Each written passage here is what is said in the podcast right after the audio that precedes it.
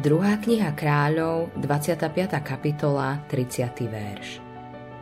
Zaopatrenia, a to ustavičného zaopatrenia sa mu dostávalo od kráľa zo dňa na deň po všetky dni jeho života. Joachín bol skoro 38 rokov väznený v Babylone. Jedného dňa však pre neho odbila hodina slobody. Babylon dostal iného kráľa a ten Joachinovi odpustil.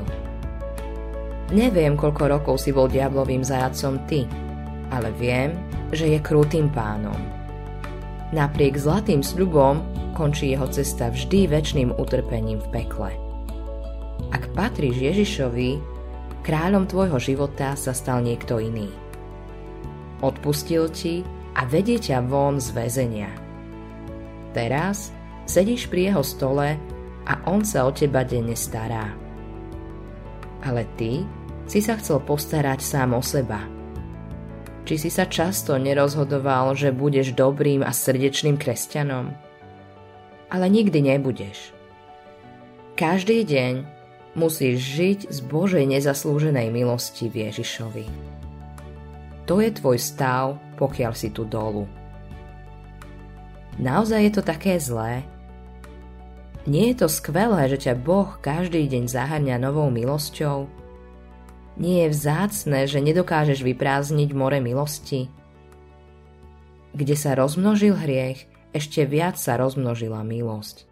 List rímským 5. kapitola 20. verš. Túžiš byť ako tvoj majster. Táto túžba udržiava svieži a zdravý kresťanský život. Dostaneš to, čo chceš. Stane sa to vtedy, keď uvidíš Ježiša tvárou v tvár a budeš ako On. Smútok z vlastného hriechu a neschopnosti nesmie spôsobiť, aby si zabudol, že už žiješ pri Božom bohatom stole milosti. Neexistuje žiadny hriech, od ktorého by ťa Ježišova krv neočistila. Všetko, čo urobil, je pripísané tebe. Boh sa na teba pozerá tak, ako sa pozerá na Ježiša. Boh nezadržiava svoje poklady.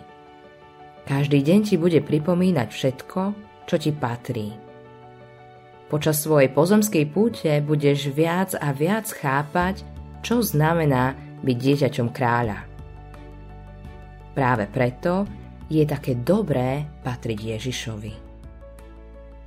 Ak mu ešte nepatríš, mal by si vedieť, že aj tebe pripravil miesto pri svojom stole. Autorom tohto zamyslenia je Hans Erik Nissen.